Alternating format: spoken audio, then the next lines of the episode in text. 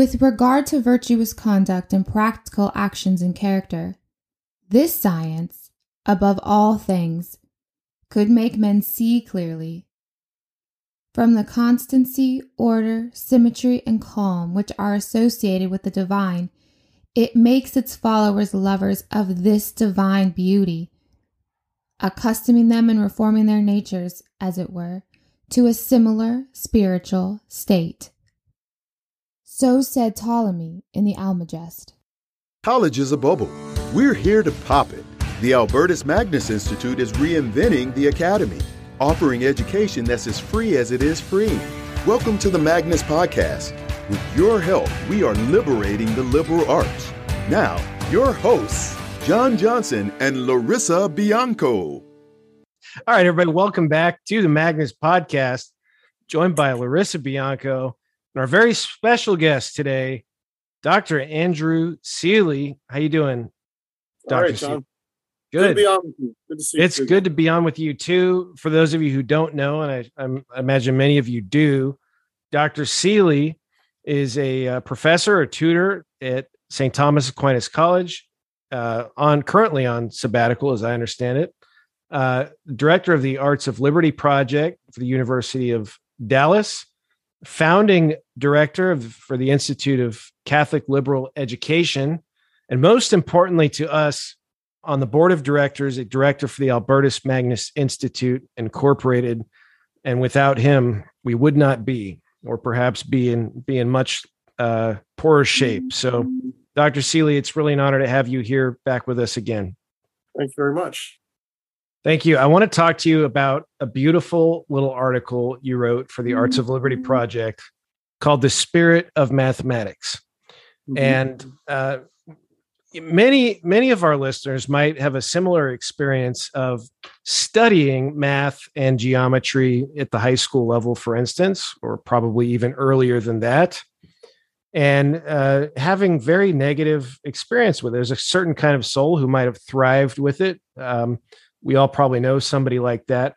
For my part i was never one of them. I got i got through it. I was able to pass the test. I was able to mm-hmm. you know use the pythagorean theorem and stuff like that. Uh, but it was never an art. It was always very tedious for me. Larissa you can probably relate. Uh, mm-hmm. and and then one day as an undergraduate where i was studying the liberal arts in in their authentic sense and somebody told me something about geometry that just changed my world. And i learned the first thing about geometry that day when actually another another uh, ami board member and and director dr stephen courtwright told me uh, a point is that which has no parts. And I learned the first thing is that's what is that Euclid's first is that a postulate? Is that right? Definition. Proposition. Definition. And, definition. Sorry. Yes, definition. And see, I didn't, I didn't uh, even do so well there, but, but I learned something in that moment that was for the first time beautiful and arithmetic or geometric, and and then my my world was kind of opened up. Why why do people have such a negative experience with math? What are we doing wrong in education that makes math a chore and not a beautiful art form?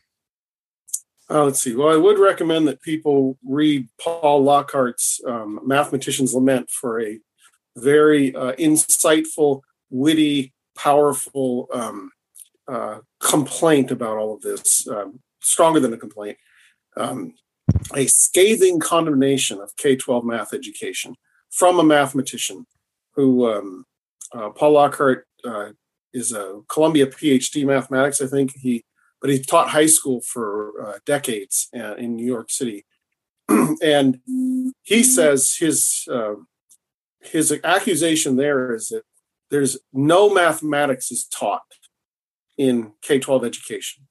If by mathematics you mean the kind of thing that I, as a mathematician, love doing, the kind of thing that made me want to be devote my life to mathematics, it's not done at all. Um, so uh, why is that? It's kind of very, I suppose, very uh, involved in many layers. But um, let's, uh, I think, uh, an important part of it is that um, everything is ordered to algebra, and it's ordered to algebra for the sake of primarily, I think, doing transcendental calculus, and um, and they don't even teach algebra in what I think is the is is the is the way which would make it exciting. Um, so you come into algebra. Algebra, if you read Descartes' um, presentation of algebra, of his uh, his his uh, reworking of algebra and making it the powerful uh, instrument of the mind that it is today, um, which is in his book called The Geometry. Um, the what uh, the way that he um, let me see, just got messed up. Let me come back. The uh, I think what one of the things that's super exciting about algebra is that if you learn to think well with it, it will give you the power to solve many problems, many um, yes. real world problems. And Descartes presented it that way. That's what's exciting about it. In order to do that, you have to learn the rules of equations that have nothing immediately to do with interesting problems. So that's where we begin our algebra education is with just training the young in the ways of the equation of the quadratic equation when they have no reason to care at all about doing quadratic equations. They never experience, I think, the real power and excitement of that kind of thinking. And they don't even approach it as a way of training your mind. They just approach it as a whole bunch of rules to be memorized and applied.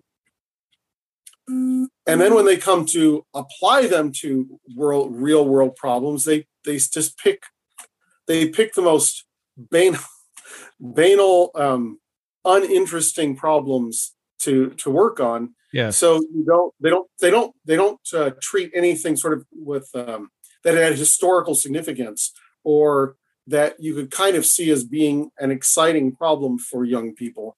Um, so anyway, I think it's I think one is everything is ordered to algebra, which is for the sake of transcendental calculus, which none of us, not many people do anyway. Um, and then secondly, they approach algebra just by teaching you the ways of the equation as a rule as a rule based game um, without really trying to show you why you would want to do it. Okay, so let's. I have so many questions, but let's zoom out because this is the way most education is pitched to students anyway. But that is, it's it's good because it's useful, and certainly mathematics, algebra, geometry is useful. Is there a case to be made for mathematics and geometry as an art that is beautiful in itself, apart from its practicality? Um, absolutely, and the that's I think what what was at the heart of Lockhart's mathematician's lament is that is that the beauty that he finds in mathematics, the imaginative play that he finds in mathematics, is completely sucked out of um, any presentation that you'll find in your normal K twelve curriculum. So make uh, let's make just make the elevator pitch real quick for the the beauty of math apart from its usefulness.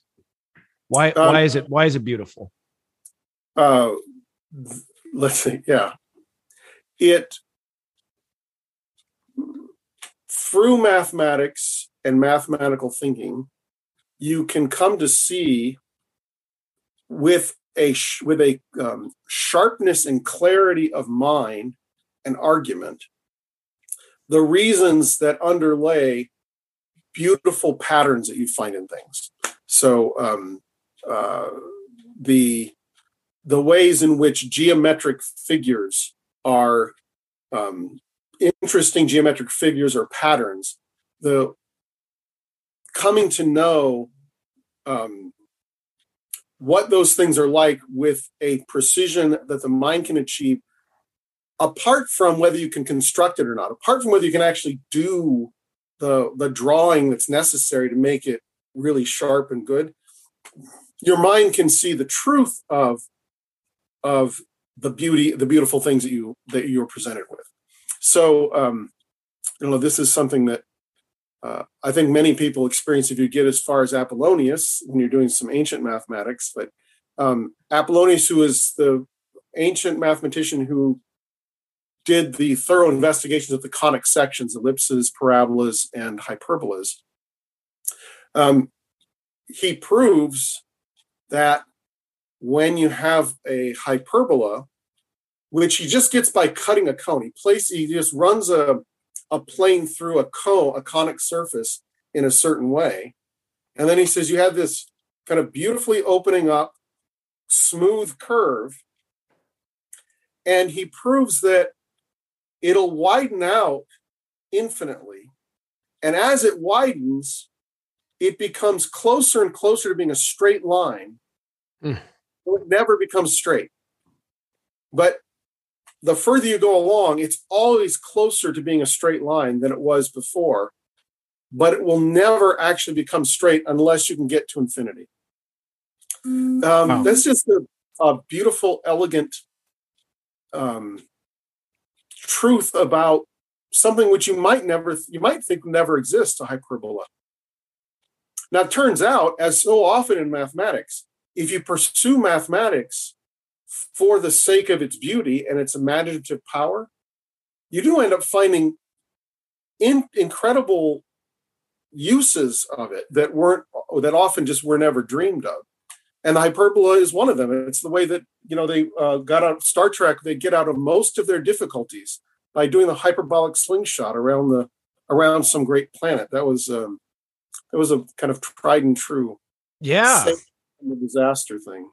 That's how they get through uh, around the planet in Interstellar too, as I recall. I don't know if you've yeah. seen that one. Yeah. yeah. Hyperbolic gravitational. Well, since we're talking about space, how how do the mathematical and geometric arts precede the study of something like astronomy and music for that matter can you just give us what is the relationship between math music and the heavenly studies?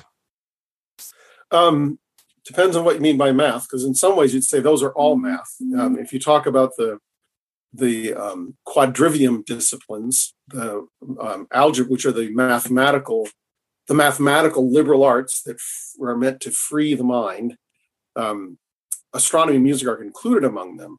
Uh, if you mean by math, um, the uh, abstract um, a study of quantitative figures which are not uh, not thought of as being in the real world, or it doesn't matter whether they are or not.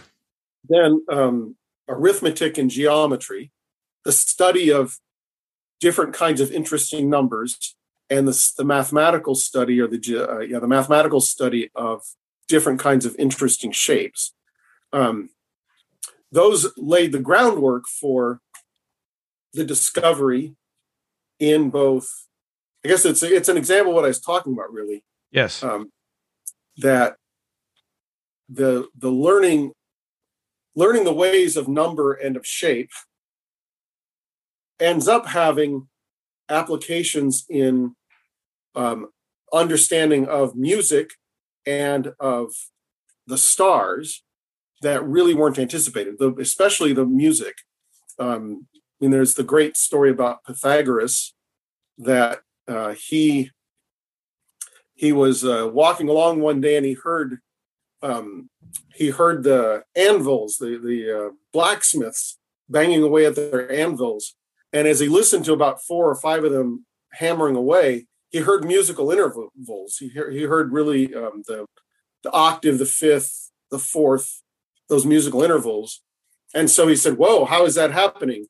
And then the the story goes on that he had the anvils, um, sorry, the hammers, I think, weighed very carefully. And he found out that the anvils that sounded like they were an octave apart had a two to one ratio, weight ratio. Oh, wow. And the ones that had the fourth, that sounded like they had the fourth apart, they had a four to three ratio. And the fifth had a three to two ratio. And so he said, look, here are numbers in the in the real world.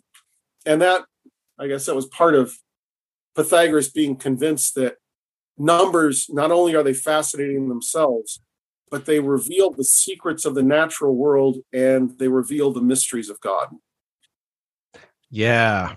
What what's so beautiful about the Fibonacci sequence? Because that sort of seems to inform and align with musical beauty, architectural beauty, artistic beauty. Why are those numbers and those ratios so amazing? You know, I'm just going to punt on that because I've never really studied the Fibonacci sequence. Are you don't, serious? Don't tell anybody that. I mean, I have a vague sense of it, but no, I've not done the whole get excited about it yet. I should do that. It's so exciting. It's not the other, the other, not in Ptolemy. You know, not, the other one that I'm just learning about. Speaking of musical tones and frequencies, is this move from 432 to 440 hertz as the middle A. Have you heard of this? Um, not in that regard. Tell me more, but I think I know. Yeah. So, so, and there's a whole YouTube rabbit hole our, our listeners can go go into if they're interested in this. But music was always tuned. Uh, you know, the baroque. They call it the baroque A, I think. But mm-hmm. basically, mm-hmm. the, that middle A was 432 hertz. Okay. And then yeah. sometime in the 20th century, about during the advent and popularization of rock and roll music, that middle A was moved to 440 hertz. And there have been all kinds of studies on the difference that tones to 432 versus 440 cause in the human soul. 440 Ooh. is sort of um, generates locomotion, compliance, uh, and and just sort of falling in line, sort of thinking. 432 is more uh, opens the soul to the transcendent, more contemplative and it's the way music was always done until the bastardization of music in the 20th century but it wasn't by accident that's sort of the theory is that this this monumental move was made sort of on purpose for crowd control purposes and there's all kinds of conspiracy theories you can get into on it but well, it is interesting yeah uh, the, um, the one i'm familiar with more is the equal temperament scandal if you will What is this? tell, tell me about it. I've not I've not heard of it. This is really interesting. I, I I in the article you're talking about that I wrote, I I certainly want people to ex, to come to understand and be formed in large part by the quadrivium, by the ancient mathematical approaches. But I also see the beauty and power of of modern mathematical approaches like you find in algebra and calculus, and so wouldn't want to cheat people that. The reason I bring that up is um, equal temperament is a similar kind of um, manipulation of the ratios of the strings that cause the vibrations that allow us to hear music. That occurred in the 18th century, and it's it was uh, what unleashed the power of Mozart. Uh, because so this is um, uh, up until that time, the way that um, instruments were tuned was according to what they called the just scale, where um, they made sure that, as much as they could, the octaves and the fifths and the major third. So that's those make our our major triads, which is one of the most beautiful beautiful sounds in music. Um, they made sure that those are tuned right to the three to the two to one, three to two, and five to four ratios. But when that happened, if they wanted to shift keys and go from the key they were playing in, they started in to another key, they could they could only go do a little bit of modulation without having um, discrepancies that got noticed and started to sour those uh, one of the fifths in particular. So they were limited in, in, the amount of modulation they could do, switching from key to key. Hmm when they developed the equal tempered clavier, the piano, what they did was they said, just forget about, we're, we're not going to tune anything right. We're just going to take the discrepancy and smooth it out over the whole octave, but it'll be so small that you can't notice it. So now uh. what they do ah. is instead of trying to make fifths at three to two ratio, they just make all of the all of the little intervals the square root of two so the all the all the um, all the tuning on the piano between white note and black note is the ratio of the square root of two to one. So they bring in irrationality into the heart of the piano. Wow. So that allows that allows them to have complete freedom to modulate. And you wouldn't have had Mozart and you wouldn't have had classical music if they had not had that complete range of freedom to to go through all the, the whole circle of fifths. Wow, that's mind blowing. I Yeah, feel I think- somewhat cheated. And some people will say that they can hear that, and they really it really bugs. No, most people can't, and and uh, I think they they use they've done some scientific studies that no people can't even notice it, but Yeah. And music certainly affects the soul like nothing else. I mean, Plato talks about this explicitly. Uh, it's how you move people to do things, it's how you educate people. It's sort of right up there with gymnastic in Plato's eyes as far as formation of of young people and society. It's even the it's the top. He says, yeah, music is much more important than gymnastic. Gymnastic forms the body to be a, a musical instrument of the soul, but ha- you have to really make the soul musical. Wow. Yeah, and I think that that's. I really think that. Um, I think that this is something that should really be in the ordinary high school curriculum. Is is uh, is a quarter on the on the mathematics of music, so that you see, maybe even a semester, but um, so that I, mean, I think it's one of the most important things about human nature is that we respond emotionally to herd mathematical ratios. Herd H E R D. Yes. What- that which we- Are that true? That's true too. But H E A R D. Uh, uh, Okay. Okay. I wasn't sure where you're going with that. Yeah. Right. Um, so our souls, even in their, even in their, um, even what a lot of people think is distinctively human about us, which is our emotions, are are attuned to mathematics. That's for sure. Man, it's so. Uh, Larissa, you probably have a lot to to say and ask about this, but it's so uh, scary how much frequency you know has to do with our souls. Music is just a frequency, as is radio frequency, as is microwave frequency, and you know we don't want to go down the tinfoil hat five G rabbit hole, but there's a lot of evidence to show that um, you know, for instance, when the radio was being first invented and popularized, a lot of other things were happening around the time of World War One, Spanish flu, uh, and you wonder how much of our souls are being formed by invisible frequencies as much as audible frequencies, or I should say, inaudible frequencies as much as audible frequencies. Do you have any thoughts on that, or am I just a crazy person for even thinking it? um, I think we know enough about human nature to say that what you're talking about is possible. Um, I don't know what the evidence is, whether it's happened or not. Right, Larissa, go. I'd also let me just. I, I'd also be hesitant to. I don't want to um, Get in trouble. I don't wanna be manipulated. On the other hand, I would be hesitant to give away a lot of the um, the great ability we have to listen to music of all eras and all kinds, and and to be to be formed by it and delight in it. Um, if I weren't absolutely convinced that this was pretty sinister, so Yeah. Yeah, I have a lot of thoughts, but I'm going to start with this. So, one of the things that, you know, in high school, especially when you're learning geometry, you're told that it needs to be perfect and you need to use your protractor and get that as perfect as possible circle and triangles.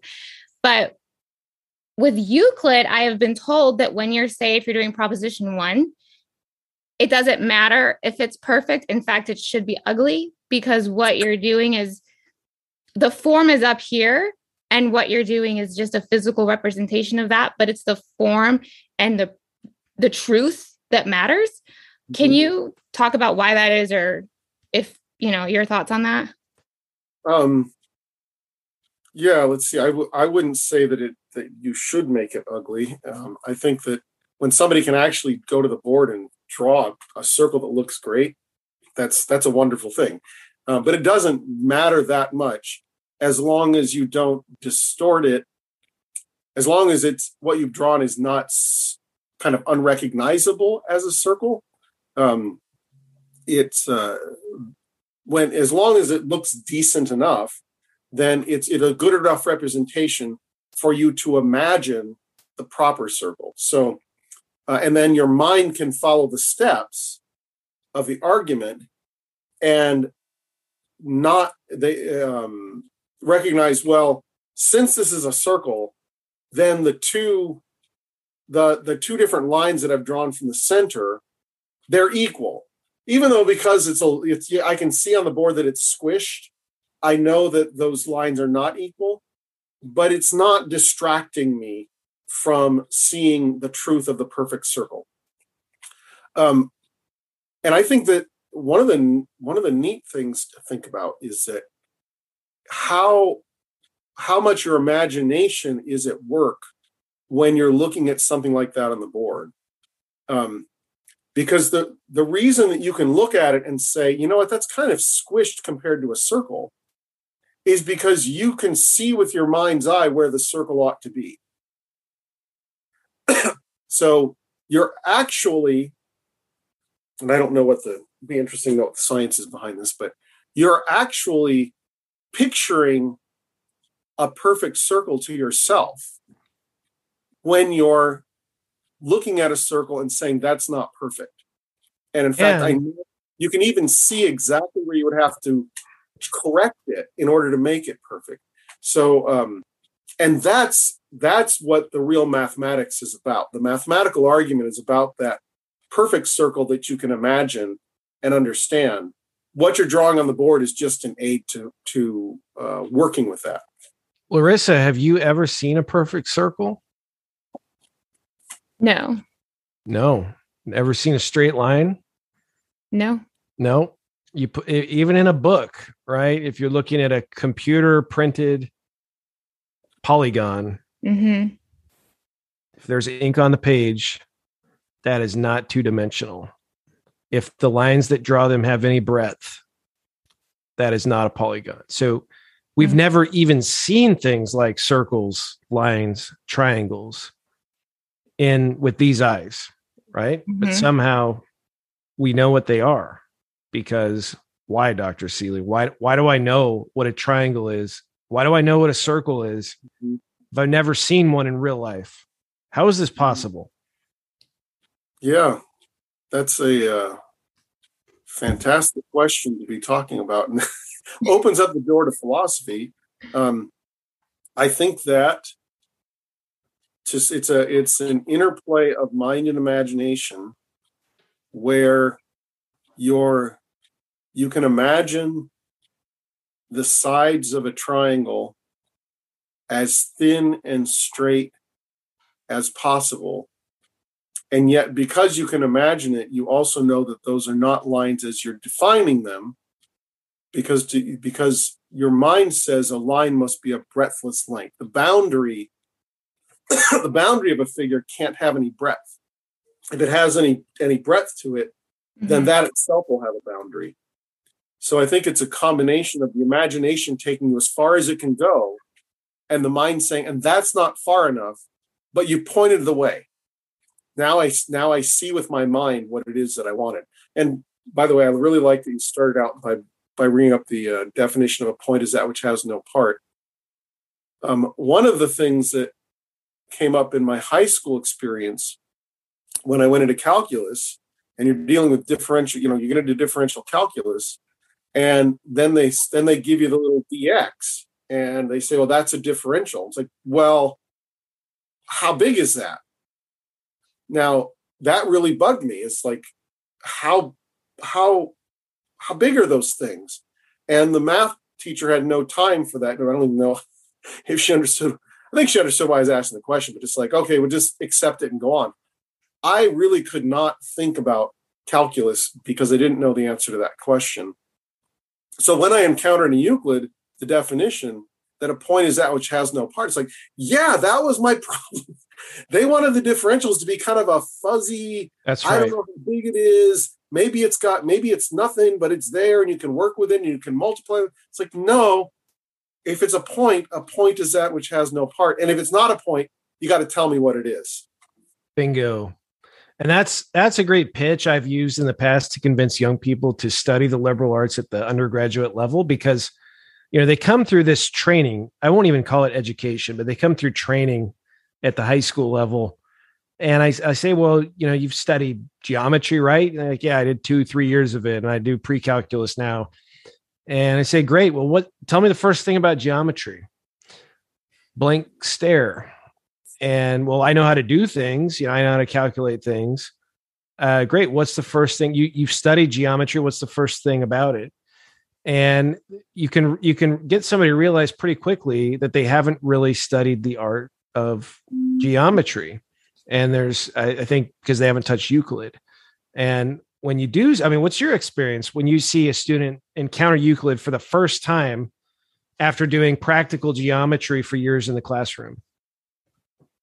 Um, well, the when I work with um, students at Thomas Aquinas College, they're usually really primed for all the kinds of questions that you'd want to raise about those early definitions. Um, uh, they find the, I mean, you, you can fight for days about what the point has no part means, whether a line is really a breadthless length. If they, and they go, you know, pretty quickly into they pretty quickly leave the math behind and they're looking at the they're trying to look for a philo- philosophical account uh, behind that um, they're uh, they're usually pretty eager about it now more dramatic to me i mean so that's just a lot of fun really i think um, more dramatic to me is working with adult learners who had the kind of bad experience of mathematics that um, we all had and then who uh, encounter some Euclid for the first time. And I think that they they tend to be really deeply impressed, and um, they they get into the questions about how is this argument going? How is the argument working? Have we drawn them in just the right way? Do we need protractors and things like that?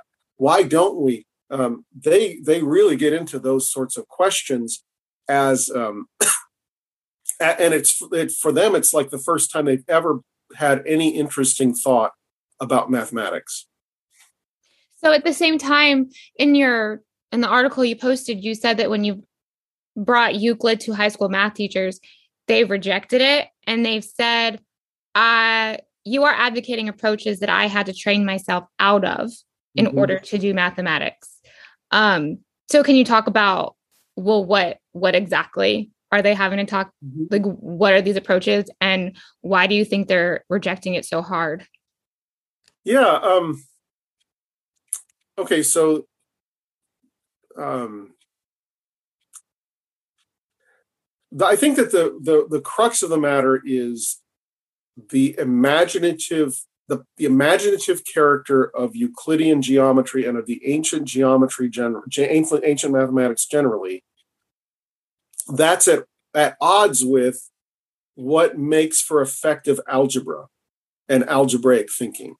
Um, so I was advocating this particular story. I was uh, this particular workshop. I was advocating for doing Euclid with high school students because it's imaginative, and so they can actually picture it for themselves. And so it's um it's an encounter with something imaginative, beautiful, neat, patterned, and because they can they can see it for themselves, it's an experience of knowing the truth for yourself. But the uh, the the math teacher that spoke, he hadn't been trained as a math teacher, but he was just a mathematician. He'd been trained as a mathematician. They came to teach it in the high schools, and he said rightly that um, if you're going to be able to be effective at algebra, what you really have to do is try to suck the quantities that you want to think about out of their their physical or imaginative embodiment so that all you really focus on are the relations um, is this greater than that? Is it um, is it greater by how much? Um, how many factors does it have? Uh, are those factors the same factors or not? That's what you really want to pay attention to. And so the first the beginning step of solving problems algebraically is to take the quantitative relationships away from the imaginative or, or physical embodiment.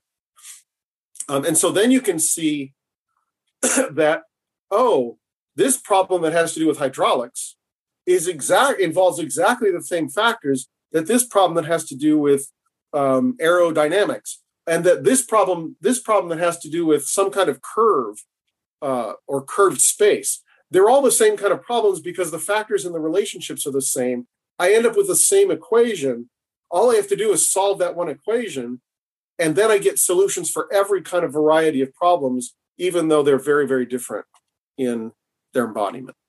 And so that's, I think that that was probably the kind of thing he was getting to is that to the extent that you rely upon your imagination, you're going to be hampered in the in the pattern recognition, the equation pattern recognition that makes algebra successful.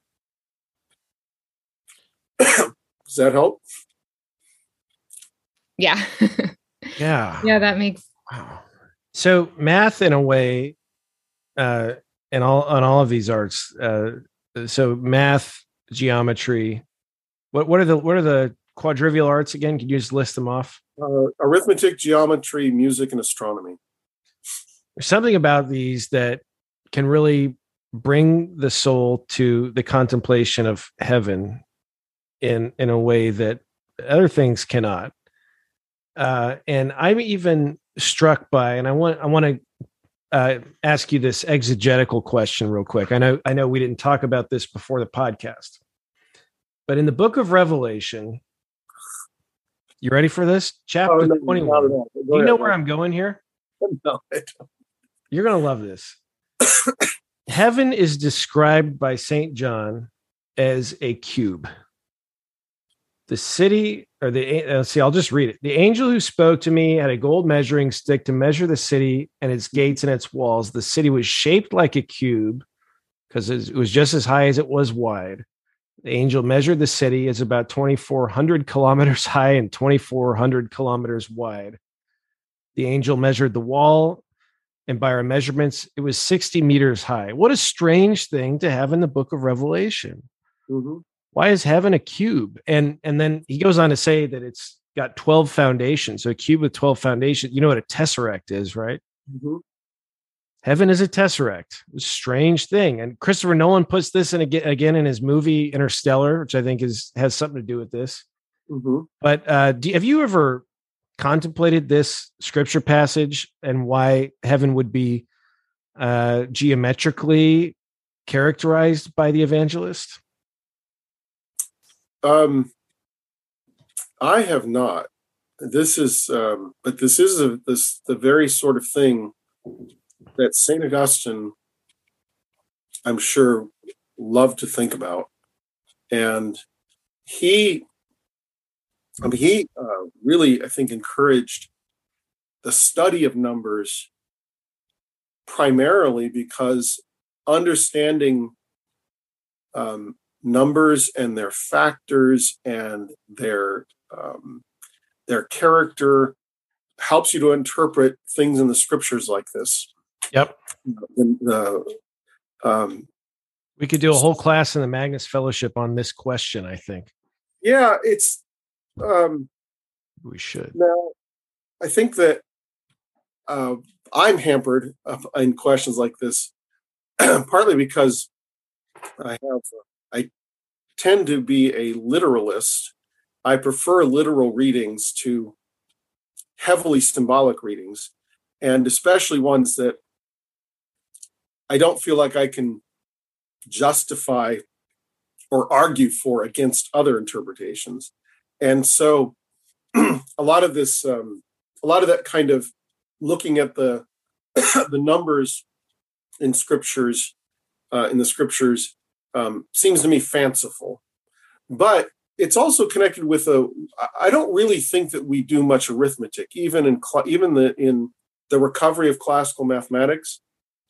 I don't think that we tend to do much arithmetic, at least as the ancients understood it, where it was not the um, it wasn't the study of you know calculation and multiplication and things like that, um, but it was the study of cool numbers in in